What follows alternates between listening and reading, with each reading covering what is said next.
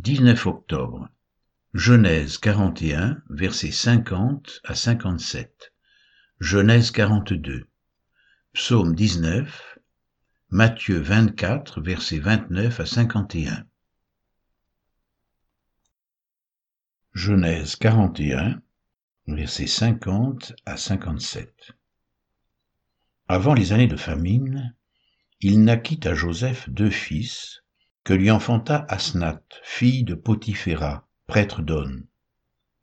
Joseph donna au premier-né le nom de Manassé, car dit-il, Dieu m'a fait oublier toutes mes peines et toute la maison de mon père. Et il donna au second le nom d'Éphraïm, car dit-il, Dieu m'a rendu fécond dans le pays de mon affliction.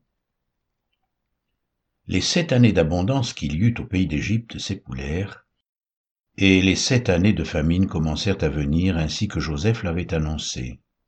Il y eut famine dans tous les pays, mais dans tout le pays d'Égypte, il y avait du pain. Quand tout le pays d'Égypte fut aussi affamé, le peuple cria à Pharaon pour avoir du pain. Pharaon dit à tous les Égyptiens, Allez vers Joseph, et faites ce qu'il vous dira. La famine régnait dans tout le pays. Joseph ouvrit tous les lieux d'approvisionnement et vendit du blé aux Égyptiens. La famine augmentait dans le pays d'Égypte, et de tous les pays on arrivait en Égypte pour acheter du blé auprès de Joseph, car la famine était forte dans tous les pays. Genèse 42 Jacob, voyant qu'il y avait du blé en Égypte, dit à ses fils, Pourquoi vous regardez-vous les uns les autres? Il dit, Voici, j'apprends qu'il y a du blé en Égypte. Descendez-y, pour nous en acheter là, afin que nous vivions et que nous ne mourions pas. Dix frères de Joseph descendirent en Égypte pour acheter du blé. Jacob n'envoya point avec eux Benjamin, frère de Joseph, dans la crainte qu'il ne lui arrive quelque malheur. Les fils d'Israël vinrent pour acheter du blé au milieu de ceux qui venaient aussi, car la famine était dans le pays de Canaan. Joseph commandait dans le pays, c'est lui qui vendait du blé à tout le peuple du pays. Les frères de Joseph vinrent et se prosternèrent devant lui la face contre terre. Joseph vit ses frères et les reconnut. Mais il feignit d'être un étranger pour eux. Il leur parla durement et leur dit, D'où venez-vous?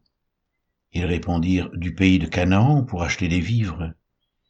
Joseph reconnut ses frères, mais eux ne le reconnurent pas. Joseph se souvint des songes qu'il avait eus à leur sujet, et il leur dit, Vous êtes des espions, c'est pour observer les lieux faibles du pays que vous êtes venus. Ils lui répondirent, Non, mon Seigneur, tes serviteurs sont venus pour acheter du blé. Nous sommes tous fils d'un même homme. Nous sommes sincères, tes serviteurs ne sont pas des espions. Il leur dit, Nullement, c'est pour observer les lieux faibles du pays que vous êtes venus. Ils répondirent, Nous, tes serviteurs, sommes douze frères, fils d'un même homme au pays de Canaan.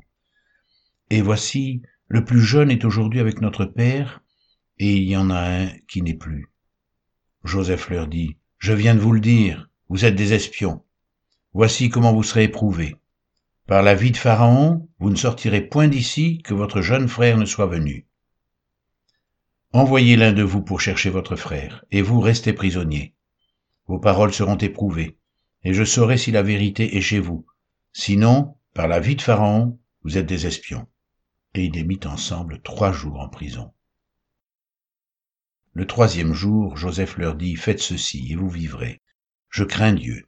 Si vous êtes sincères, que l'un de vos frères reste enfermé dans votre prison, et vous, partez, emportez du blé pour nourrir vos familles, et amenez-moi votre jeune frère, afin que vos paroles soient éprouvées, et que vous ne mouriez point. Et ils firent ainsi. Ils se dirent alors l'un à l'autre, Oui, nous avons été coupables envers notre frère, car nous avons vu l'angoisse de son âme quand il nous demandait grâce, et nous ne l'avons point écouté. C'est pour cela que cette affliction nous arrive. Ruben, prenant la parole, leur dit, Ne vous disais-je pas, ne commettez point un crime envers cet enfant? Mais vous n'avez point écouté, et voici son sang est redemandé.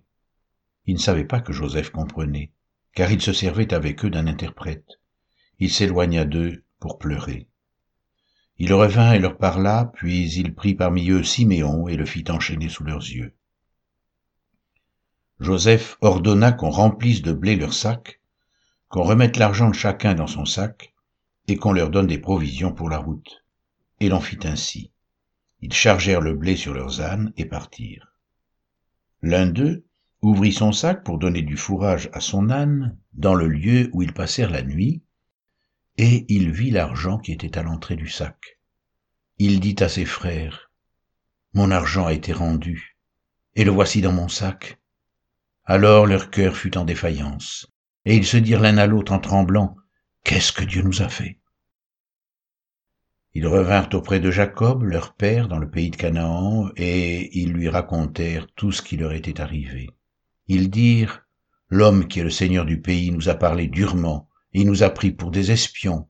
Nous lui avons dit, nous sommes sincères, nous ne sommes pas des espions, nous sommes douze frères, fils de notre père. L'un n'est plus, et le plus jeune est aujourd'hui avec notre père au pays de Canaan. Et l'homme qui est le seigneur du pays nous a dit, Voici comment je saurai si vous êtes sincères. Laissez auprès de moi l'un de vos frères, prenez de quoi nourrir vos familles, partez et amenez-moi votre jeune frère. Je saurai ainsi que vous n'êtes pas des espions, que vous êtes sincères je vous rendrai votre frère, et vous pourrez librement parcourir le pays. Lorsqu'ils vidèrent leur sac, voici, le paquet d'argent de chacun était dans son sac. Ils virent, eux et leur père, leur paquet d'argent, et ils eurent peur. Jacob, leur père, leur dit, Vous me privez de mes enfants. Joseph n'est plus, Siméon n'est plus, et vous prendriez Benjamin? C'est sur moi que tout cela retombe. Ruben dit à son père, tu feras mourir mes deux fils si je ne te ramène pas Benjamin. Remets-le entre mes mains, et je te le ramènerai. Jacob dit, Mon fils ne descendra point avec vous, car son frère est mort, et il reste seul. S'il lui arrivait un malheur dans le voyage que vous allez faire, vous feriez descendre mes cheveux blancs avec douleur dans le séjour des morts. Psaume 19 Au chef des chantres, psaume de David les cieux racontent la gloire de Dieu, et l'étendue manifeste l'œuvre de ses mains. Le jour en instruit un autre jour, la nuit en donne connaissance à une autre nuit. Ce n'est pas un langage, ce ne sont pas des paroles dont le son ne soit point entendu. Leur retentissement parcourt toute la terre. Leurs accents vont aux extrémités du monde où il a dressé une tente pour le soleil et le soleil, semblable à un époux qui sort de sa chambre, s'élance dans la carrière avec la joie d'un héros. Il se lève à une extrémité des cieux et achève sa course à l'autre extrémité. Rien ne se dérobe à sa chaleur. La loi de l'Éternel est parfaite. Elle restaure l'âme. Le témoignage de l'Éternel est véritable. Il rend sage l'ignorant. Les ordonnances de l'Éternel sont droites. Elles réjouissent le cœur. Les commandements de l'Éternel sont purs, ils éclairent les yeux. La crainte de l'Éternel est pure, elle subsiste à toujours.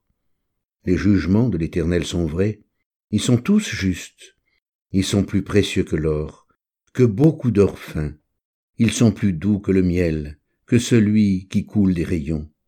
Ton serviteur aussi en reçoit instruction. Pour qui les observe la récompense est grande. Qui connaît ses égarements? Pardonne-moi ce que j'ignore. Préserve aussi ton serviteur des orgueilleux, qu'il ne domine pas sur moi. Alors je serai intègre, innocent de grands péchés. Reçois favorablement les paroles de ma bouche et les sentiments de mon cœur, éternel, mon rocher et mon rédempteur. Matthieu 24, 29 à 51 Aussitôt après ces jours de détresse, le soleil s'obscurcira, la lune ne donnera plus sa lumière, les étoiles tomberont du ciel, et les puissances des cieux seront ébranlées. Alors, le signe du Fils de l'homme paraîtra dans le ciel, toutes les tribus de la terre se lamenteront, et elles verront le Fils de l'homme, venant sur les nuées du ciel, avec puissance et une grande gloire. Il enverra ses anges avec la trompette retentissante, et ils rassembleront ses élus des quatre vents, d'une extrémité des cieux à l'autre. Instruisez-vous par une comparaison tirée du figuier. Dès que ses branches deviennent tendres et que les feuilles poussent, vous savez que l'été est proche. De même, quand vous verrez toutes ces choses, sachez que le Fils de l'homme est proche, à la porte. Je vous le dis en vérité, cette génération ne passera point que tout cela n'arrive. Le ciel et la terre passeront, mais mes paroles ne passeront point. Pour ce qui est du jour et de l'heure, personne ne le sait, ni les anges des cieux, ni le Fils, mais le Père seul. Ce qui arriva du temps de Noé arrivera de même à l'avènement du Fils de l'homme. Car dans les jours qui précédèrent le déluge, les hommes mangeaient et buvaient, se mariaient et mariaient leurs enfants, jusqu'au jour où Noé entra dans l'arche. Et ils ne se doutèrent de rien, jusqu'à ce que le déluge vienne et les emporte tous. Il en sera de même à l'avènement du Fils de l'homme. Alors, de deux hommes qui seront dans un champ, l'un sera pris et l'autre laissé. De deux femmes qui moudront à la meule, l'une sera prise et l'autre laissée. Veillez donc, puisque vous ne savez pas quel jour votre Seigneur viendra. Sachez-le bien, si le maître de la maison savait à quelle veille de la nuit le voleur doit venir, il veillerait et ne laisserait pas percer sa maison. C'est pourquoi vous aussi tenez-vous prêts, car le Fils de l'homme viendra à l'heure où vous n'y penserez pas. Quel est donc le serviteur fidèle et prudent que son maître a établi sur ses gens pour leur donner la nourriture au temps convenable? Heureux ce serviteur que son maître, à son arrivée, trouvera faisant ainsi. Je vous le dis en vérité, il l'établira sur tous ses biens. Mais si c'est un méchant serviteur qui dit en lui-même mon maître tarde à venir, s'il se met à battre ses compagnons, s'il mange et boit avec les ivrognes, le maître de ce serviteur viendra le jour où il ne s'y attend pas et à l'heure qu'il ne connaît pas. Il le mettra en pièces et lui donnera sa part avec les hypocrites. C'est là qu'il y aura des pleurs et des grincements de dents.